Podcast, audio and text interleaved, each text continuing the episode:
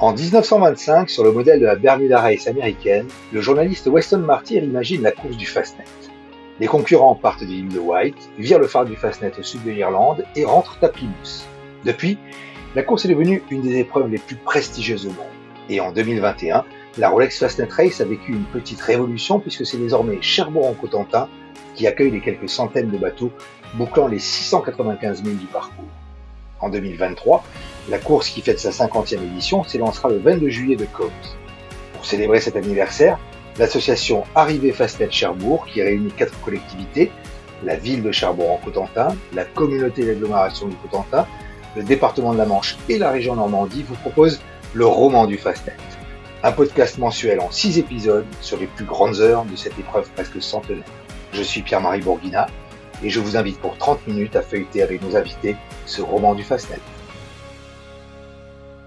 Bonjour à tous, premier volet, premier chapitre de ce roman du Fastnet consacré aujourd'hui à la victoire de Penduc III en 1967. Penduc III skippé bien sûr par Éric Tabarly, qui comptait dans son équipage un certain Gérard Petitpas qui est avec nous aujourd'hui depuis la Bolle. Bonjour Gérard. Bonjour. Et puis nous avons également à la Trinité-sur-Mer euh, Michel Vanek, euh, fidèle équipier d'Éric dans ses années Penduic, alors qui était concurrent sur un autre bateau, je crois, euh, Michel, cette année-là en 67 dans une autre classe, mais qui mais qui connaît bien à la fois Penduc 3 et puis évidemment cette course du Fastnet. Est-ce que vous m'entendez, Michel?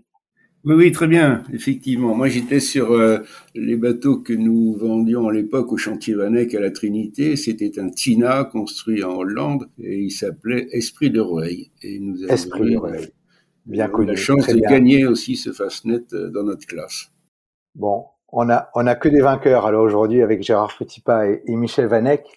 Euh, très bien. Alors, en, en 1967, hein, ça remonte à, à, plus d'un demi-siècle, tout ça. Et Eric Tabarly n'est plus vraiment un, inconnu. L'enseigne de vaisseau Tabarly a remporté euh, évidemment la Transat anglaise en 64 sur Penduic 2. Et depuis, il n'a pas chômé en attendant Penduic 3 dont il euh, dessine les lignes euh, et dont il lance la construction en 1966. Il modifie Penduic 2. Il repart aux États-Unis en solitaire, retrouver son équipage euh, dont vous faites partie, je crois, pour courir euh, un certain nombre de courses, dont la, la Bermuda Race. Euh, et puis, et puis début 67, donc en, en, mai 67, euh, Penduc 3 est, est mis à l'eau. Tabarly, c'est un peu quand même celui qui invente le, le concept dans ces années-là de une course, un bateau, hein, parce qu'il comprend que l'architecture navale avance à grands pas. Et Penduc 3, quand on se replonge un peu dans cette époque, c'est, je crois, un peu quand même un, un ovni dans le paysage de la course au large, qui est encore très très hétéroclite. Qui c'est qui qui qui fait de la course finalement à cette époque? Qui qui euh, qui s'inscrit dans ces courses au large comme le le Fastnet Gérard Petitpas? Un certain nombre de propriétaires de bateaux qui sont des bateaux de course et, et, en même temps des bateaux de croisière. Il y a très peu de Français encore à courir les, les courses internationales parce que ben, les Anglais ont une suprématie totale. Et donc, il y a, disons, euh, allez, une dizaine de bateaux français compétitifs qui vont aller, qui vont aller en Angleterre pour disputer un certain nombre de courses, dont le, le, fameux Fastnet, qui est la, la, dernière épreuve de la semaine de cause, qui est la semaine légendaire de la course au large. Alors, ces gens-là sont euh, des entrepreneurs comme André Vian, qui va gagner le Fastnet d'ailleurs en classe 3 avec Michel, ce qu'on euh, tonton Hervé de La Rochelle, Jean-Claude Menu de La Rochelle, euh, Gentille de Granville, enfin bref, je vous dis une dizaine de bateaux qui sont là et, et qui viennent pour disputer cette grande course, qui fait peur un peu encore à tout le monde. Et eh oui, parce que c'est une longue course, hein, plus de plus de 600 000 dans des mers qui sont pas faciles. Donc un, un microcosme, on va dire français de, de propriétaires euh, euh, éclairés hein, sur des bateaux euh, sur des bateaux assez, assez disparates. Alors, il y a des, il y a des petits bateaux, des grands bateaux, hein, ça se court par classe, le, le Fastnet déjà à l'époque. En, en 67, j'ai retrouvé, il y avait, il y avait parmi les grands bateaux euh, un bateau comme Gitana euh, d'Edmond Rothschild euh, ou, ou, un bateau allemand qui s'appelait Rubin. Et ce sera une grande, une grande saga. Comment se positionne euh, Michel Penduic III par rapport à, à la flotte des engagés à cette époque-là? À Penduic 3, c'était c'était déjà euh, une innovation en matière d'architecture. C'était un des Euh, c'était tout le, le talent d'Éric Tabarly à l'époque. C'était un grand novateur en matière de en matière de coque, en matière de lest, en matière de gréement. Il a inventé tellement de choses avec ses avec ses architectes et, et André Maury qui avait fait ce bateau-là euh, était aussi euh, euh, très en avance sur les bateaux, disons traditionnels de l'époque. Voilà. Alors vous, vous courez, Michel, sur sur donc un, Tina, un plan de Dick Carter, Dick Carter qui est un des architectes en vogue à l'époque.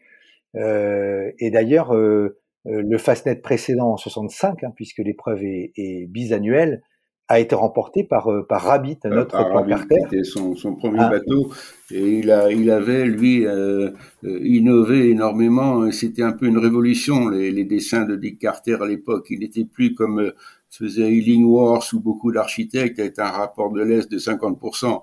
Il avait une stabilité de forme, un rapport de l'aise de 30% et, et des carènes très rapides mais toutes nouvelles pour le pour le monde de la course de l'époque.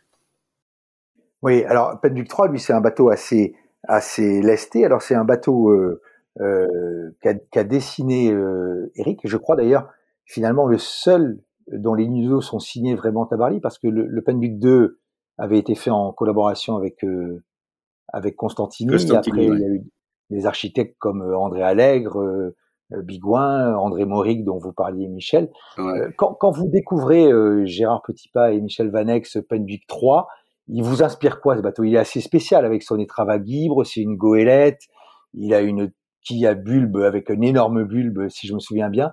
Quel est le, quel est le, le, premier sentiment à la découverte du bateau? Vas-y, Gérard. Élégance. L'élégance. L'élégance, c'est un bateau qui est élégant. Il est surprenant parce que il est révolutionnaire dans ses formes, mais euh, mais malgré tout, ses élancements font que que c'est un bateau qui est qui est un vrai bateau. C'est pas un un ersatz de bateau. Euh, et Eric a voulu que ce bateau. D'ailleurs, sa, sa, grande théorie à Eric, c'était pour qu'un bateau marche, il faut qu'il soit beau. et je crois que je crois que Pendwick 3 était, était beau, surprenant mais beau. Surprenant parce que on n'avait jamais vu. D'abord, il y avait le, le matériau, l'aluminium. Hein, ouais. Ça, il n'y en avait pas d'autres bateaux. Il y avait ses formes avec son double bouchin, avec son étrave à guibre, euh, avec son arrière extrêmement pincé. Faut savoir, faut se rappeler que ce bateau a été dessiné par Eric pour la Transat en solitaire 1968. Exactement. Et en fait, c'est parce que le bateau était prêt en avance, en 67, début mai 67, qu'il a décidé de, faire les courses du Rock de la saison 67 pour voir comment le bateau marchait par rapport aux autres, quel meilleur test qu'on puisse avoir pour un bateau. Donc il a réuni son équipage Pendwick 2 plus quelques nouveaux, dont Olivier Kersozon et Yves Guégan, qui étaient à faire leur service militaire. Eric les a récupérés. Et on a donc eu un, ce bateau euh, pour faire toutes les courses du Rorque. Et alors, course du Rorque qui vous réussissent, parce que le Fastnet, comme vous expliquiez Gérard tout à l'heure, c'est la, c'est finalement la dernière grande course de la saison. On va dire que c'est un peu l'apogée euh, de, la, de la saison du, du Rorque, hein, du club anglais. Euh, mais avant ça, il y a eu euh, la Channel Race, euh, la Morgan Cup. voilà.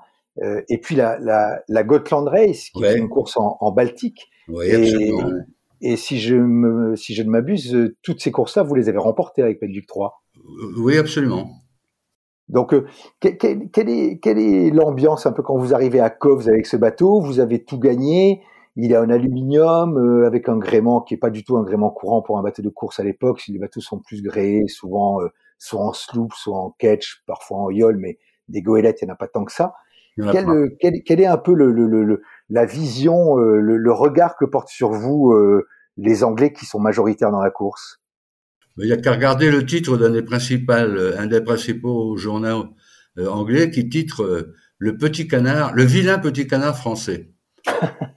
Donc ça veut bien dire ce que ça veut dire. Et ouais. à ce moment-là, Kersozon leur, leur répond euh, au club. Il leur dit, ouais, mais l'emmerdement, c'est que vous ne verrez que son cul.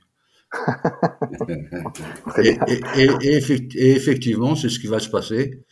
À tel point que quand on fait la, première course du rock, la première course officielle du rock, la Channel Race, euh, on arrive, on arrive, on gagne, on est premier, etc. Et, on est seul sur la ligne d'arrivée parce qu'on a bien distancé les autres. Et quand on va remettre la feuille de, la feuille de, de, course au club, ils nous disent Vous avez abandonné? et, à ce moment-là, on leur dit Ben non, on n'a pas abandonné, on est le premier et tout. et là, il y a un grand, grand effet de surprise. D'ailleurs, après, ils, vont tous venir tourner autour de Penwick pour voir comment il est.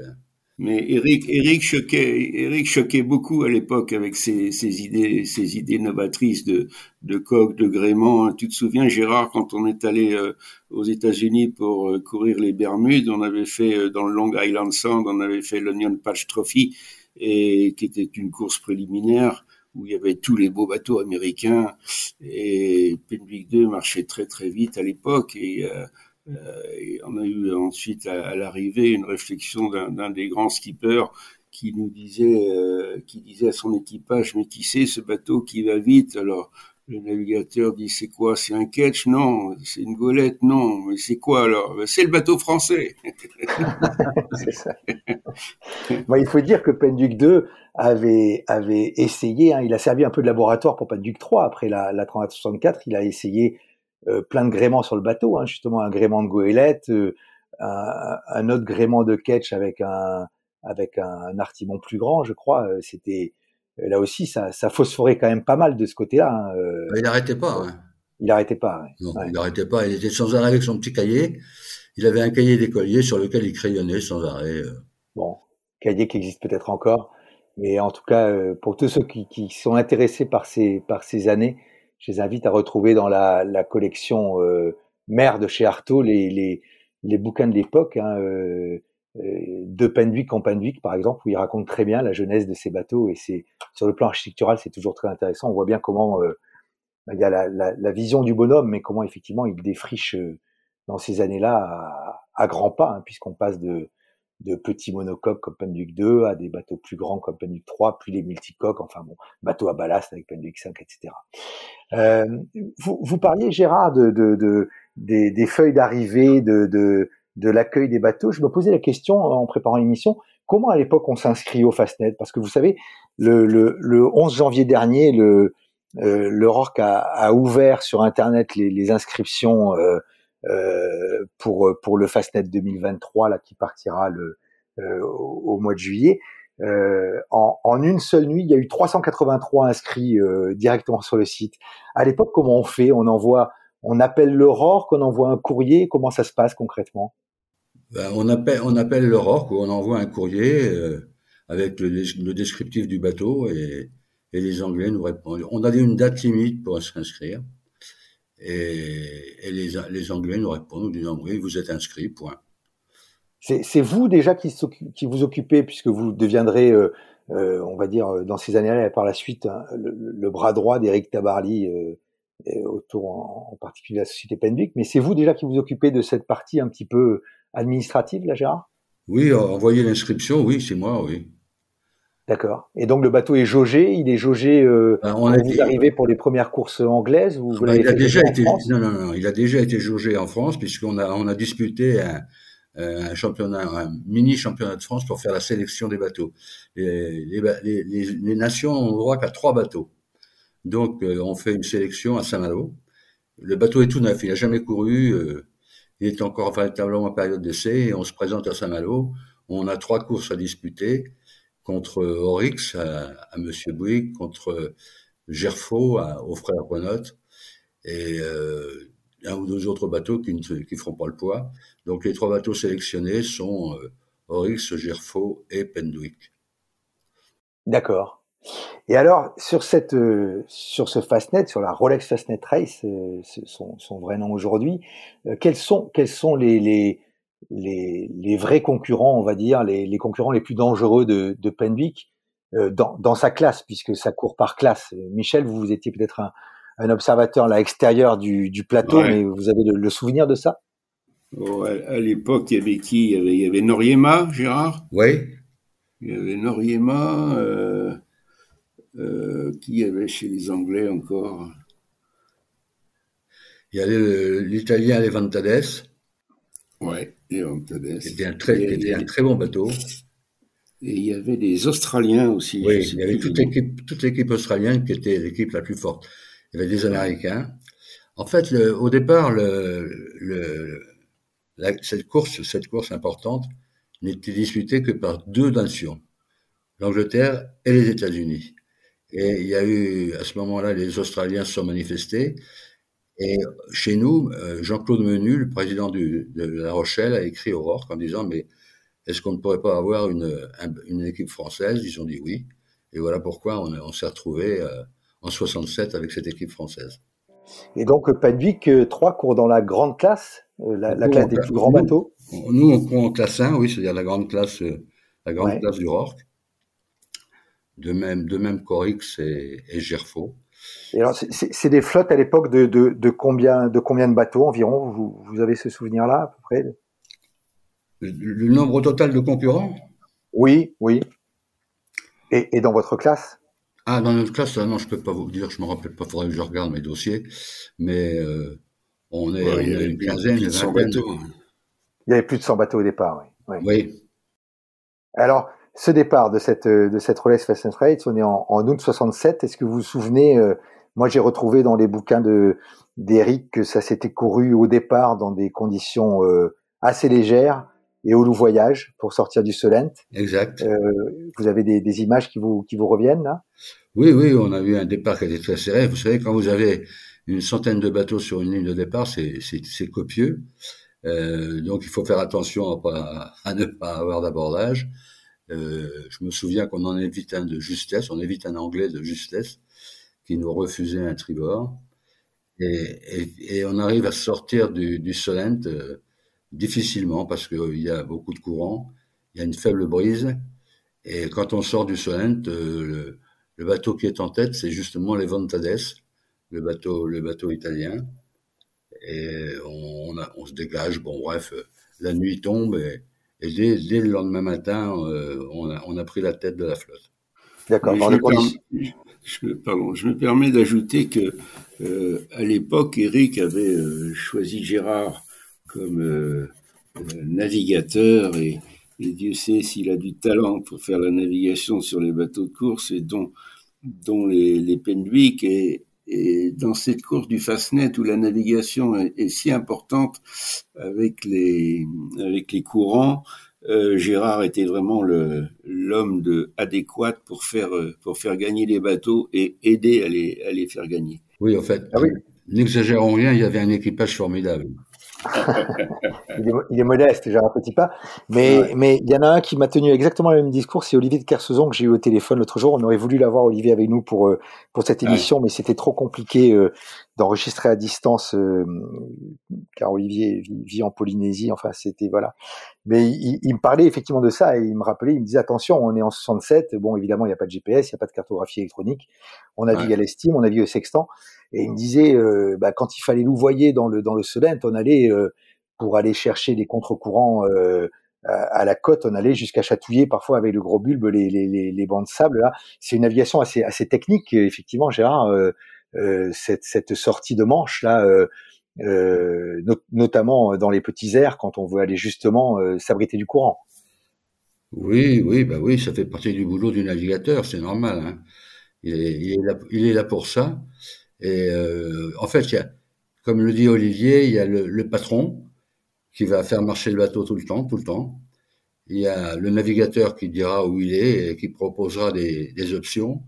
Et il y a surtout un équipage formidable qui, euh, qui travaille sur le pont et qui fait que les, les, voiles sont toujours bien réglées et le bateau est à son maximum à, à longueur de temps, jour et nuit.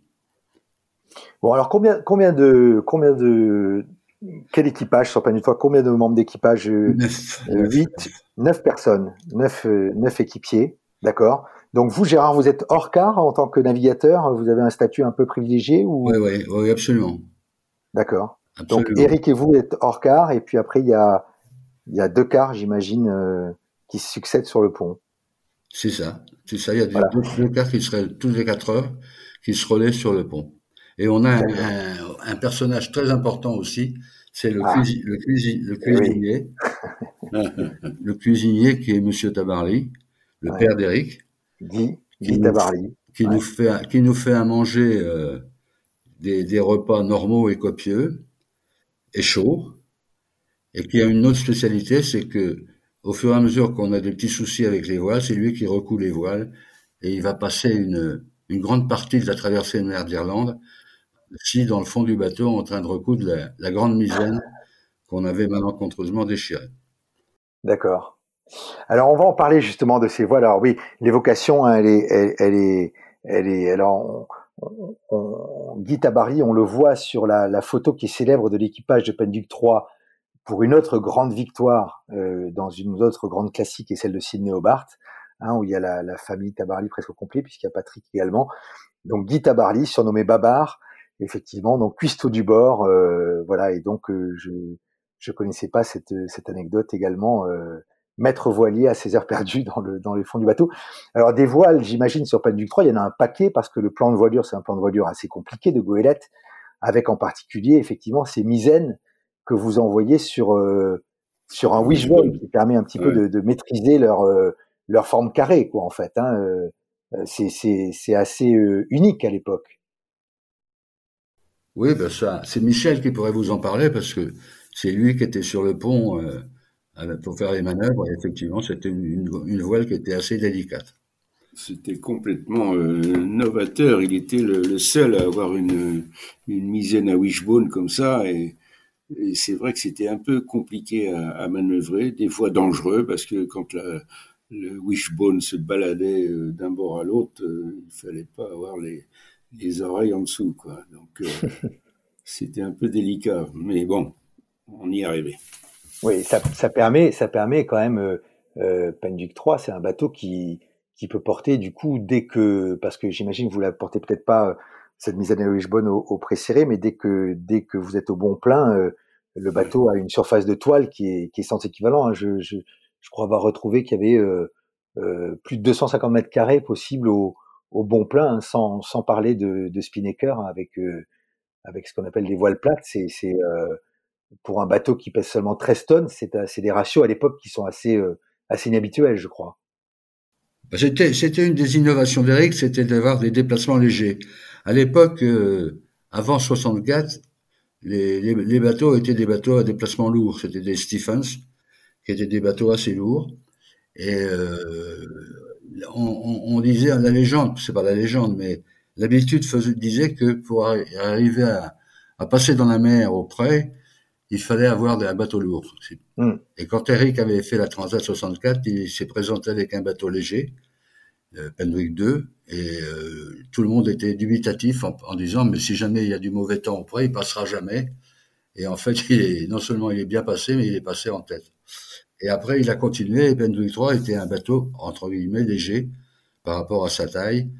Euh, il faisait effectivement 13 tonnes, mais euh, un bateau de, de cette taille-là en faisait plutôt 20 que 13. Oui, c'est ça. 17, 17, mètres de long, hein, Penduick 3. Euh, pour 13 tonnes, c'est effectivement assez inhabituel à l'époque. Alors donc, vous sortez euh, euh, première nuit au petit matin. Gérard, vous êtes Penduick 3 est en tête. Ça va être un, ça va être une, une, promenade de santé, ce, ce Fastnet? Vous avez gardé la tête tout le temps ou euh, comment ça se passe euh, après l'Enzen là pour monter en mer Celtique vers le vers le phare euh? J'ai rarement vu une course qui soit une promenade de santé. ça, ça, une course, c'est toujours difficile du premier, de la première minute jusqu'à la dernière, et c'est pour ça qu'il faut pas en perdre. Donc, on est obligé de manœuvrer sans arrêt. D'autant, surtout dans la brise légère, parce qu'il faut que le bateau soit toujours au maximum de sa vitesse. Donc on va avoir des, des virements de bord euh, sans arrêt, et ce qui est très fatigant pour l'équipage. D'accord. Vous, vous, avez le souvenir du, du, passage du phare? Vous le passez de jour, de nuit euh... On le passe de jour. De jour. On le passe de jour. On a, on a traversé la mer d'Irlande dans, dans, de, dans, de, bonnes conditions. Le bateau marche bien. On arrive au Fastnet et euh, euh, on a la chance de tomber pile sur le Fastnet, donc ce qui nous fait aussi gagner du temps on vire le Fastnet et on, attaque la redescente vers, euh, vers l'Angleterre, vers l'arrivée, avec un vent qui est encore euh, modeste, moyen, mais surtout un vent qui est très changeant. C'est pour ça que euh, je propose à Eric qu'on reste le long de la de la line, le long de la, la ligne directe, et qu'on va tirer des bords autour de cette ligne directe pour jamais s'écarter en cas où il y aurait une saute de vent importante, qu'on reste, qu'on soit quand même relativement bien placé s'il y a une saute devant. Et c'est ce qui se passe, on, on descend comme ça jusqu'aux îles Scilly et, tout se passe bien. Tout se passe bien, on n'a pas de soucis, le bateau marche bien.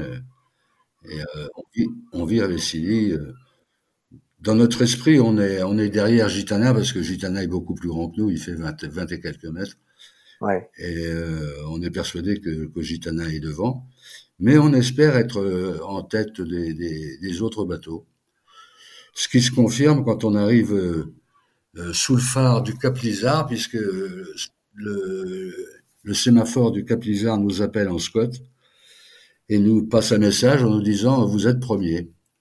Alors là, c'est la surprise à bord et le doute. Et le doute parce que d'abord Eric, Eric euh, me dit, tu sais, tu es sûr d'avoir bien compris Je lui dis oui. Il me dit parce que parce que il me dit ça m'étonnerait qu'on soit derrière Gitana. Ben, je lui dis écoute moi voilà, euh, le, le, sémaphore me l'a répété trois fois. Donc, euh, j'ai pas de doute sur la lecture du message. Le message dit que non, nous sommes premiers. D'accord. Et c'est confirmé ben, c'est confirmé euh, quelques heures après, quand, on coupe la ligne d'arrivée, effectivement, à. Il y, a, il y, a, une vedette qui vient vers nous et qui nous dit vous êtes premier. Donc là, c'est. Vous, avez, vous aviez quelle avance sur Gitana? Oh, je me rappelle plus, quelques heures, mais. Euh, Gitana avait eu des soucis de grand voile, avait eu des soucis avec cette terre de grand voile, ce qui lui a fait perdre du temps. Mais enfin, bref, ça fait partie des, de la course. Et, et, et, nous, on est, on est en tête, et je vous avoue qu'on est assez heureux parce que gagner le Fastnet à l'époque, c'était la première fois qu'un bateau français gagnait le Fastnet.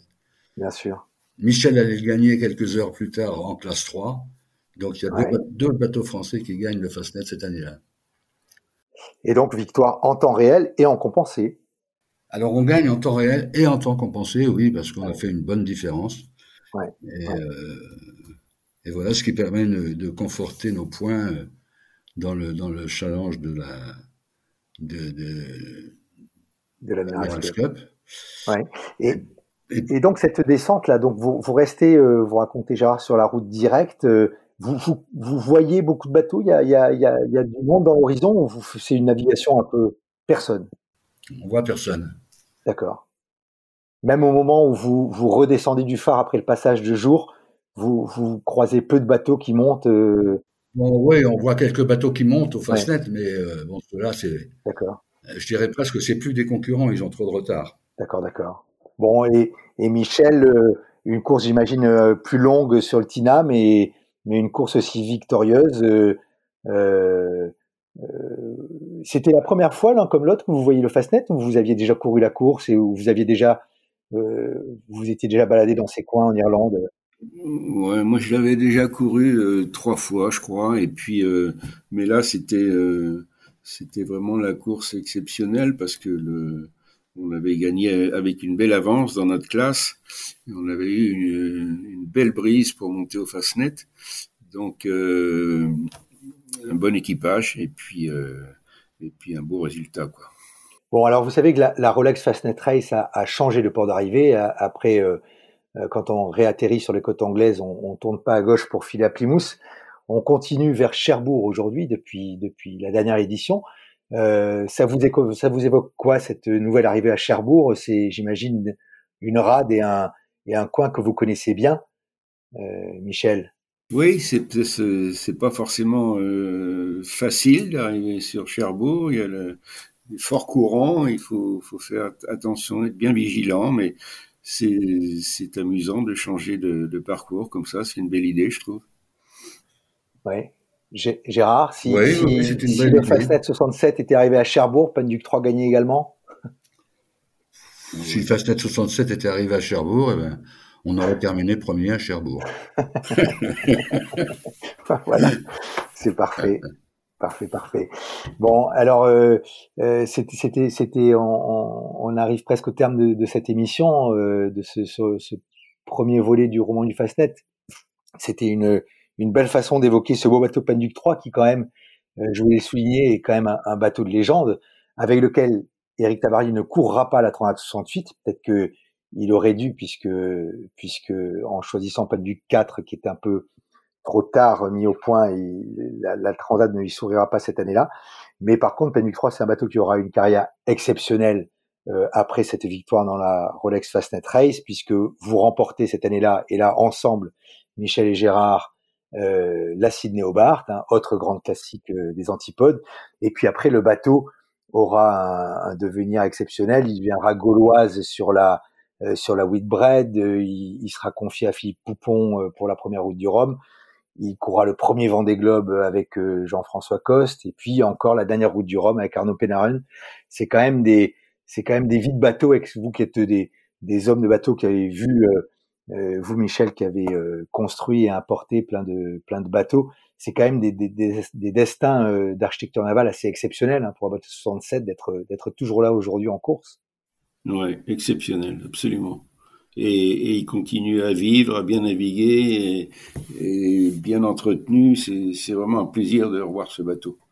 Voilà, le, le Fastnet, c'est aussi ça, c'est consacrer des bateaux de légende comme euh, Penduc 3. Il y en a eu d'autres avant lui, il y en a eu d'autres après que nous évoquerons dans d'autres euh, volets de ce podcast, le roman du Fastnet. On se retrouve le mois prochain pour évoquer une édition euh, beaucoup moins heureuse, 1979, le drame du Fastnet. À bientôt. Merci à vous. Merci. L'association Arrivée Fastnet Cherbourg vous donne rendez-vous du 20 au 29 juillet pour célébrer les arrivées sur le village de la course à Cherbourg en Cotentin.